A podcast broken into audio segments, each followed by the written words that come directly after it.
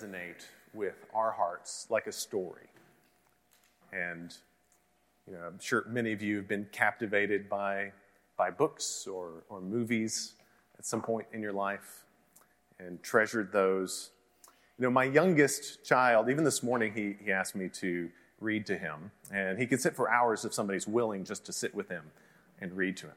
If somebody's not reading to him, uh, it's a different story. He will not sit still. But, uh, but he will sit and listen uh, because he, he even asks about stories that he hasn't heard, that uh, he's you know, heard something about a story and he wants to know more about it. He wants to fill in uh, what he's missing and, and experience that story for himself. And a story can captivate the mind, and good storytelling brings this out. And, uh, you know, people, and, and, maybe we, we probably have used this illustration more than we should here up in the pulpit, but, you know, Lord of the Rings has a lot of, of illustrations there. But I'm just reminded of, even in the movie version, Sam's speech from the Two Towers, where he says, uh, you know, even this darkness must pass, a new day will come, and when the sun shines, it will shine out all the clearer. Those were the stories that stayed with you that meant something, even when you were too small to understand why you know, stories speak to our hearts. And they do that even when we don't understand why. So, in, in schooling our kids, math does not do that. You know, outlines and methods and memorization don't resonate like a narrative. And you know, God made us this way. And he gives a scripture in a way that's meant to resonate with our hearts in the form of a narrative. The Gospels themselves are a specific kind of narrative. They, they tell the story of how Jesus fulfills the promises that are recorded in Scripture from God.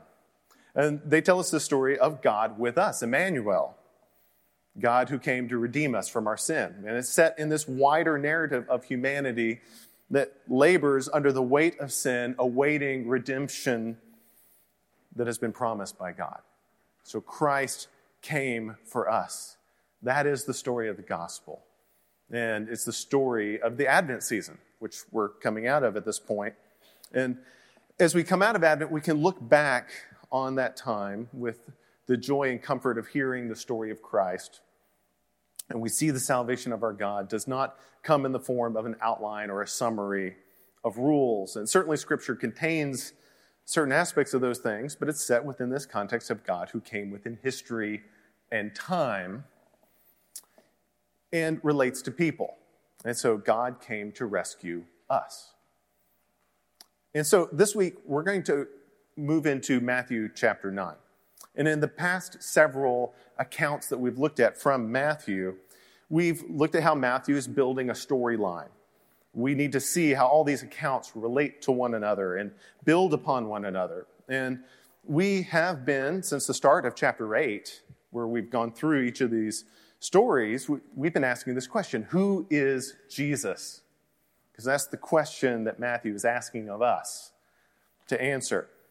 Right? They, they also you know, as much as these accounts ask that question, they, they themselves answer it for us. So we're going to see that. So this week, Matthew's storyline takes us back to this theme of healing that we saw at the beginning of chapter 8. But this time, we'll see this next step in the argument that Matthew's building. This striking statement that the Son of Man has authority on earth to forgive sins. So let's read Matthew chapter 9 together. In getting into a boat, he crossed over and came to his own city. And behold, some people brought to him a paralytic lying on a bed. And when Jesus saw their faith, he said to the paralytic, Take heart, my son, your sins are forgiven. And behold, some of the scribes said to themselves, This man is blaspheming. But Jesus, knowing their thoughts, said, Why do you think evil in your hearts? For which is easier to say, Your sins are forgiven, or to say, Rise and walk? But that you may know that the Son of Man has authority on earth to forgive sins, he then said to the paralytic, Rise, pick up your bed, and go home. And he rose and went home. And when the crowd saw it, they were afraid, and they glorified God, who had given such authority to men. So, this is another place where Mark and Luke go into more detail than Matthew. So, we just read Matthew's account, but let's go ahead and read Mark's account as well, just to see some of the difference there and maybe understand a little bit of what Mark is and Luke, you know, the telling of the story, but more specifically, what is Matthew aiming at as he recounts this for us? Okay, so in Mark chapter 2, it says, And when he returned to Capernaum after some days, it was reported that he was at home, and many were gathered together, so that there was no more room, not even at the door. And he was preaching the word to them. And they came, bringing to him a paralytic carried by four men. And when they could not get near him because of the crowd, they removed the roof above him. And when they had made an opening, they let down the bed on which the paralytic lay. And when Jesus saw their faith, he said to the paralytic, Son, your sins are forgiven. Now, some of the scribes were sitting there questioning in their hearts, Why does this man speak like that? He's blaspheming. Who can forgive sins but God alone? And immediately Jesus, perceiving in his spirit that they thus questioned within themselves, said to them, Why do you question these things in your hearts? Which is easier, to say to the paralytic, Your sins are forgiven, or to say, Rise, take up your bed and walk? But that you may know that the Son of Man has authority on earth to forgive sins, he said to the paralytic, I say to you, Rise, pick up your bed, and go home. And he rose and immediately picked up his bed and went out before them all so that they were all amazed and glorified God, saying, We never saw anything like this. So, there, Mark says effectively the same thing that Matthew said, but he does it in 60% more space. And he adds 60% more details. And while Matthew is cutting out all that extra information, what he's actually doing is he's focusing on the person of Christ. He's focusing the account on Jesus himself. And he's been doing that all through chapter 8 on into chapter 9. Okay? And so Matthew is also raising this question. Sometimes he specifically does it in the text Who is Jesus? So in each of the last several passages in Matthew, we see that stress on Jesus' authority and how that answers the question of who he is and what he came to do. And, and this week we see that Jesus has all authority, and this points to him being the Messiah. And the conclusion is this claim that he has authority on earth to forgive sin. So let's go back. Let's look at Matthew 9, and let's look more carefully at it. And in answering that question, who is Jesus, we'll see that Jesus is the one who forgives sin and Jesus has all authority, and Jesus is the Christ. He is the Messiah, the one who brings forgiveness. Okay, so Matthew chapter 9, verses 1 and 2. And getting into a boat, he crossed over and came to his own city. And behold, some people brought to him a paralytic lying on a bed. And when Jesus saw their faith, he said to the paralytic, Take heart, my son, your sins are forgiven. So Jesus had crossed over the Sea of Galilee earlier in chapter 8 over to the opposite side, to the Gadarenes, which was this Greek area, and that's where he healed the demon possessed men. And now he crosses back over the sea, returning to Capernaum. And after returning, he and the disciples enter a home in Capernaum. And remember, he had left there because of this increasing attention that he was getting and the crowds that had begun to follow him. And when he returns, the crowds return again. They're beginning to follow him again. So, according to Mark and Luke, there were many gathered who uh, there with him, and he was preaching the word to them. In particular, a crowd of people gathers around this house. And so, those in the town who want to bring someone to be healed, you may remember back from chapter 8, there was the leper and the centurion who had, they had brought to be healed. And so now we have this similar account with the paralytic. And so, in the midst of this gathering crowd, there's so many people that they're not even able to get the paralytic in to see Jesus. So, some creative folks decide that they're just going to come in through the roof. So, they remove part of the roof, they lower the paralytic in on a bed or some sort of mat, and um, through the roof in order to get him closer to Jesus. And so, Jesus responds by recognizing their faith. So, in many ways, similar to those accounts with the, with the leper and the centurion and his servant. And, but this time he adds something else. He says, Son, your sins are forgiven. And so, this is something new that we're adding here. So, some scribes were among the crowd and they questioned Jesus in their hearts. Going back to, to Matthew 9, verse 3, it says, And behold, some of the scribes said to themselves, This man is blaspheming. But Jesus, knowing their thoughts, said, Why do you think evil in your hearts? For which is easier to say, Your sins are forgiven, or to say, Rise and walk? But that you may know that the Son of Man has authority on earth to forgive sins. He then said to the paralytic, Rise, pick up your bed, and go home. So they considered it blasphemy. And they knew that only God could forgive sin. And this dialogue is giving us, the readers, some clues. It points us toward the real point, right? That Jesus is the Son of God. So the, the one who does not have, or sorry, he has the power to forgive sin, right? He is the one who has the power to forgive sin. And the, the thoughts of the scribes raise this question for us. It raises this question in our mind to put the pieces together to answer that question. And so Jesus then explains to them that he perceived what they were thinking, and he preemptively responds to their doubt. And he asks them why they were thinking evil of him. And then Jesus helps to answer that question raised by the scribe's thoughts. He explains for us why his power to heal was so important. Right? That power to heal points to his role as the Christ. So it answers that question who is Jesus?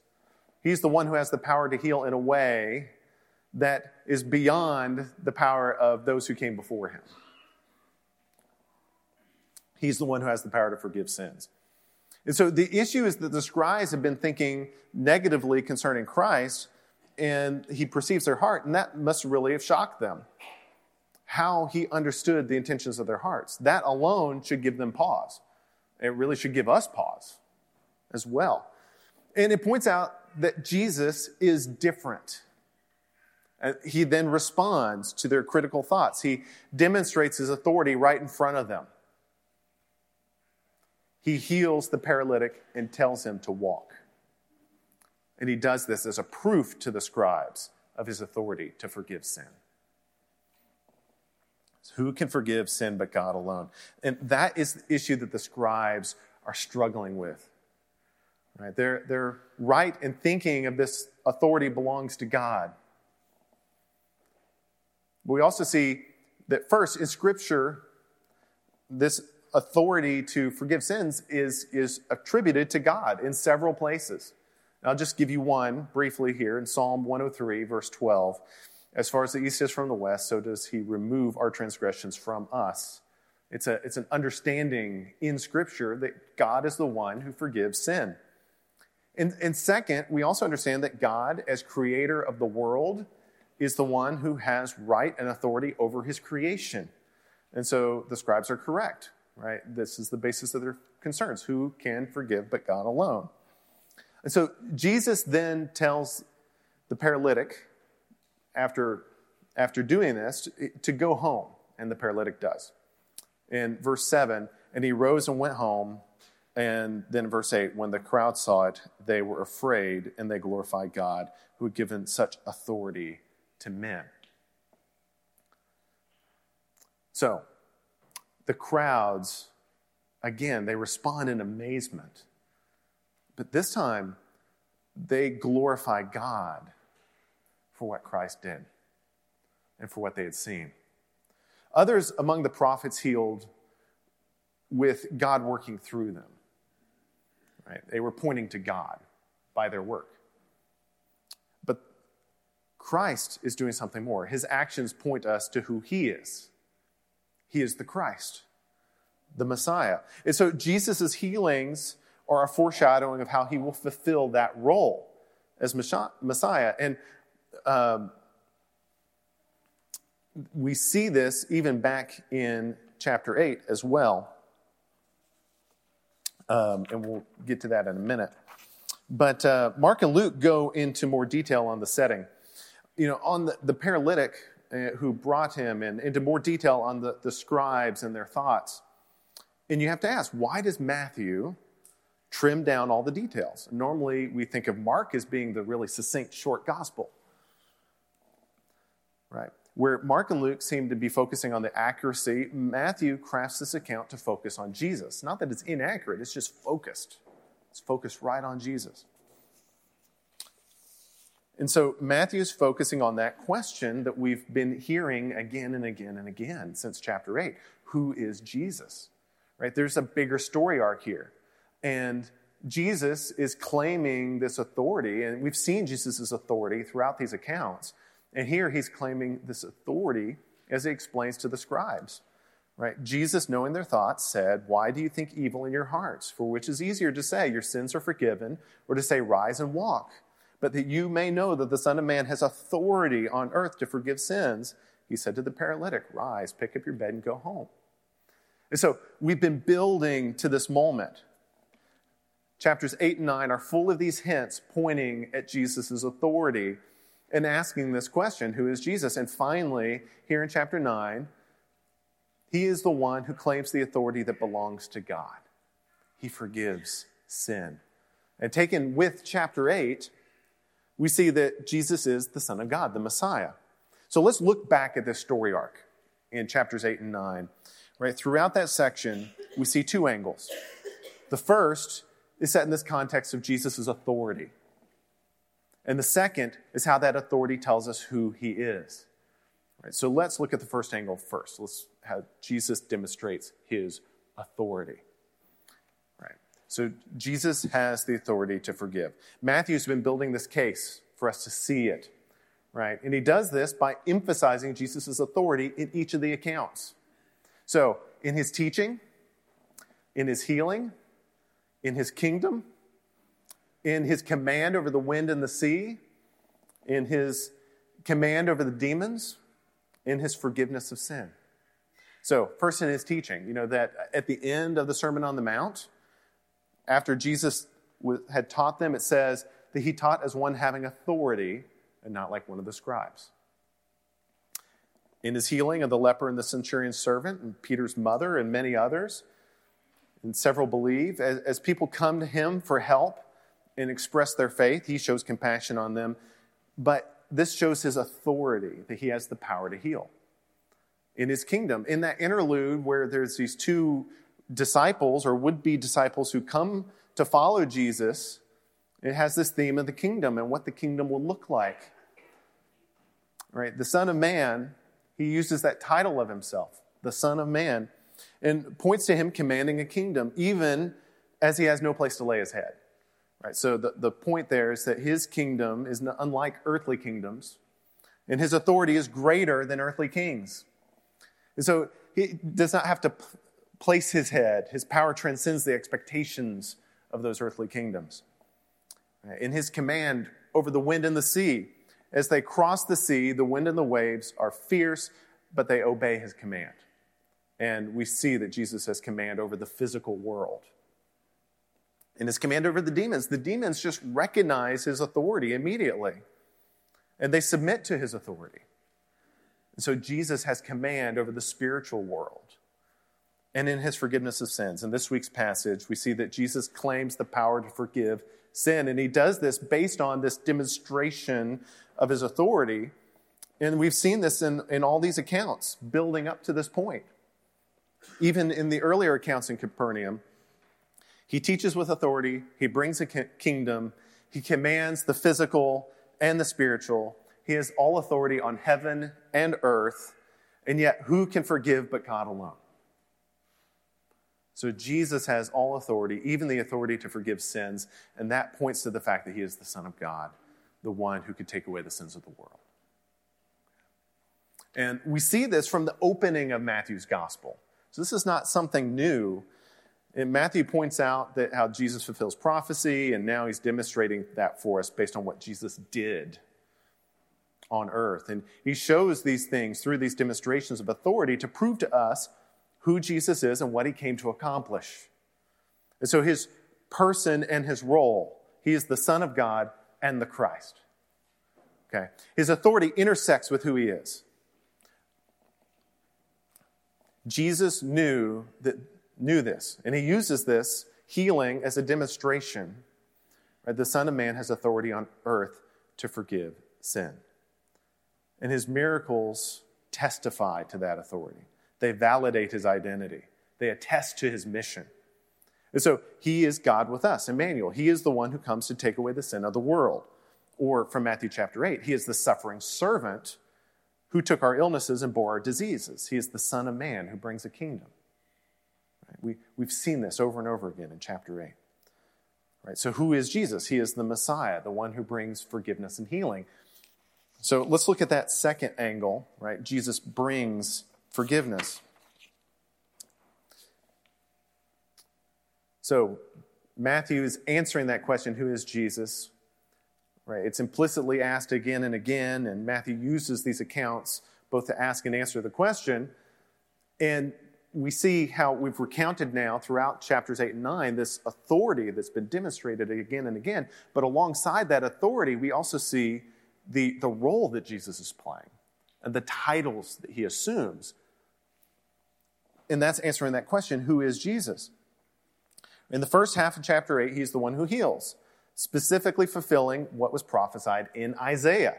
He took our illnesses and bore our diseases. Right? This points out that Jesus is the suffering servant from Isaiah. It points out that he is the Messiah. So in the middle of chapter 8, he calls himself the Son of Man. Right? This is a reference to Daniel, and he is the one who has authority over kingdoms, yet his kingdom is not of this world. So the measure of greatness that we use is not the gauge that he uses. His authority is greater, and it, it lines up with his greater purpose and mission. And so the coming kingdom of the Messiah is counterintuitive. It challenges us to evaluate even our own understanding. And next, when crossing the sea, the disciples ask, What sort of man is this? Their question again leads us, the readers, to ask that question Who is Jesus?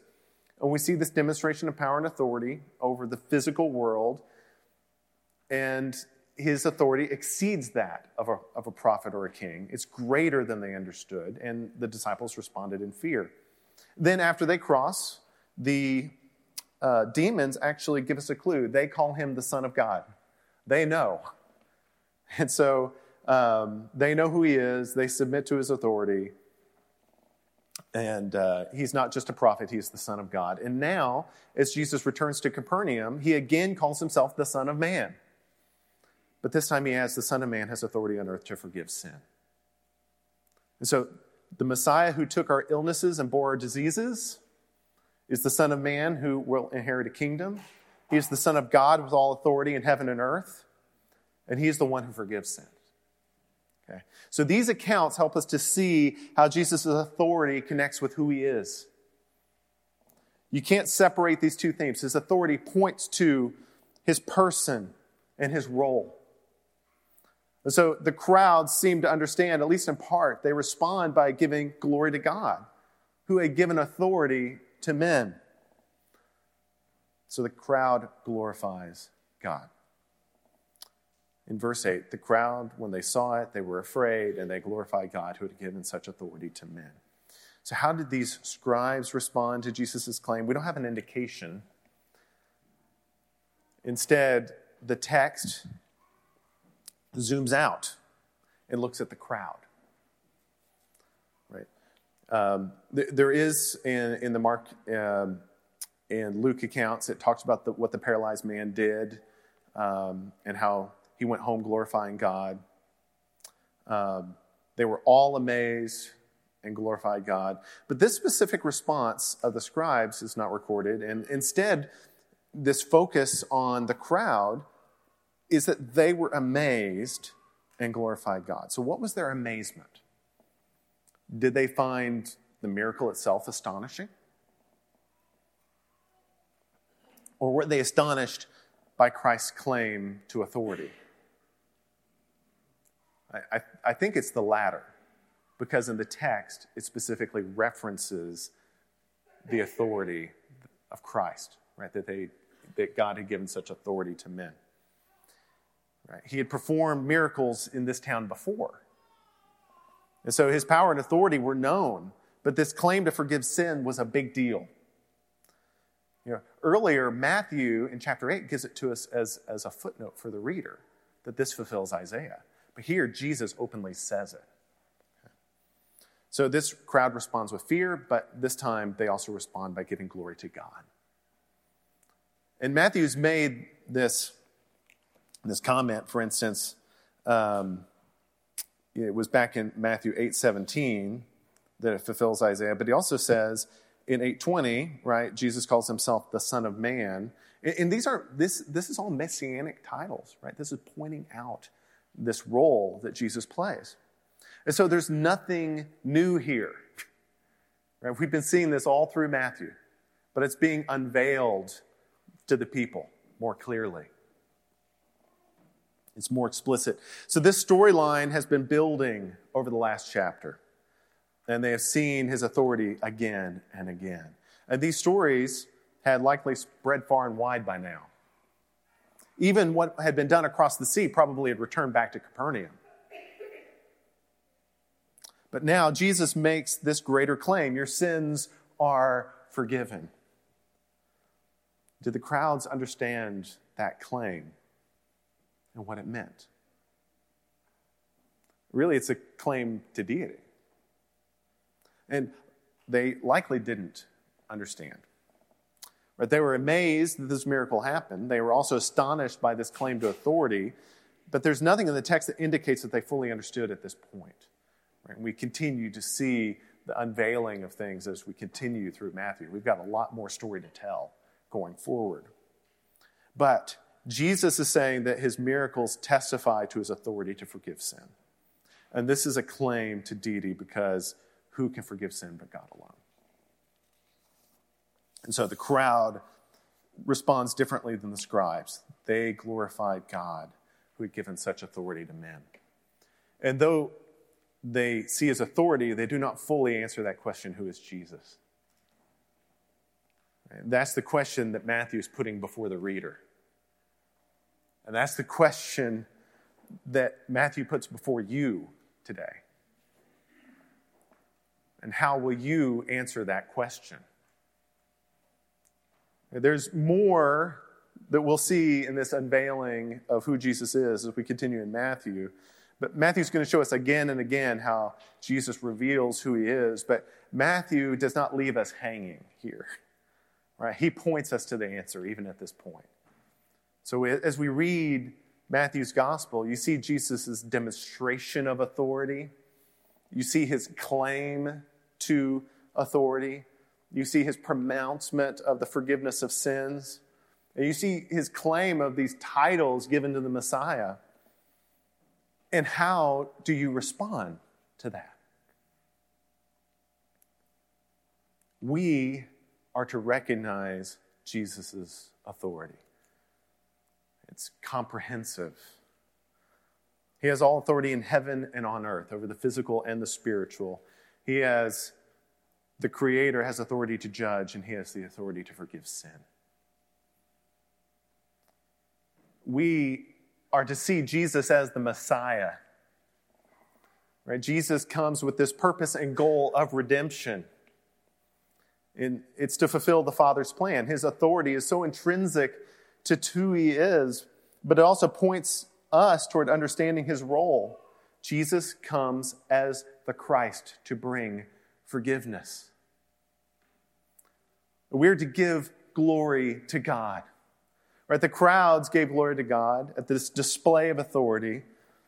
And though they likely didn't make this connection between the display of authority and his office, they did give glory to God for that authority, but Matthew has given us a better understanding.